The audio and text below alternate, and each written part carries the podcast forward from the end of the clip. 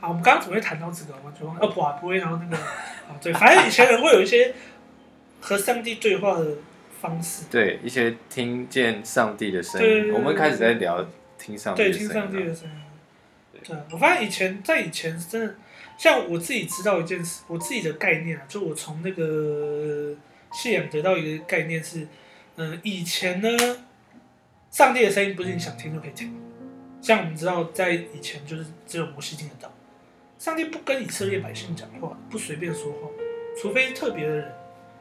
以前到四世纪的时候，那些特别的领袖，上帝也会用特别的方式说话，也不是亲自说呢，可能是天使，嗯可能是一些其他方面，他有使者，嗯他不会亲口跟我们说话。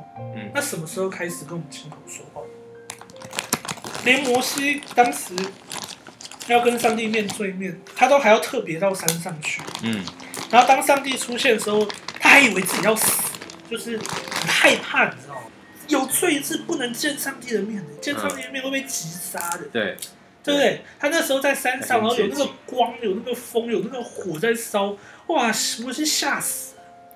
但是现在好像这是一件稀松平常的事情，就是对啊，我们进到祷告中，好就有人可以跟上帝对话，嗯有人可以看见上帝的人，上帝就那个那个变成关系变很亲近，所以是什么时候开始变这样的呢？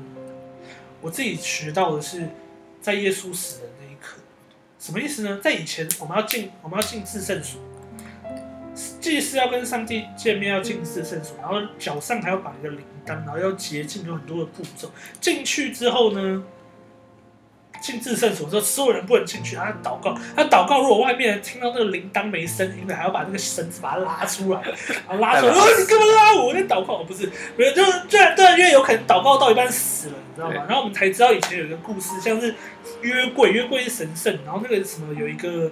一个仆人那时候看约柜好像快倒了，他手去扶了那个约柜，啪就被击杀了，就死了。嗯，约柜是神圣的，不是人人都可以摸的。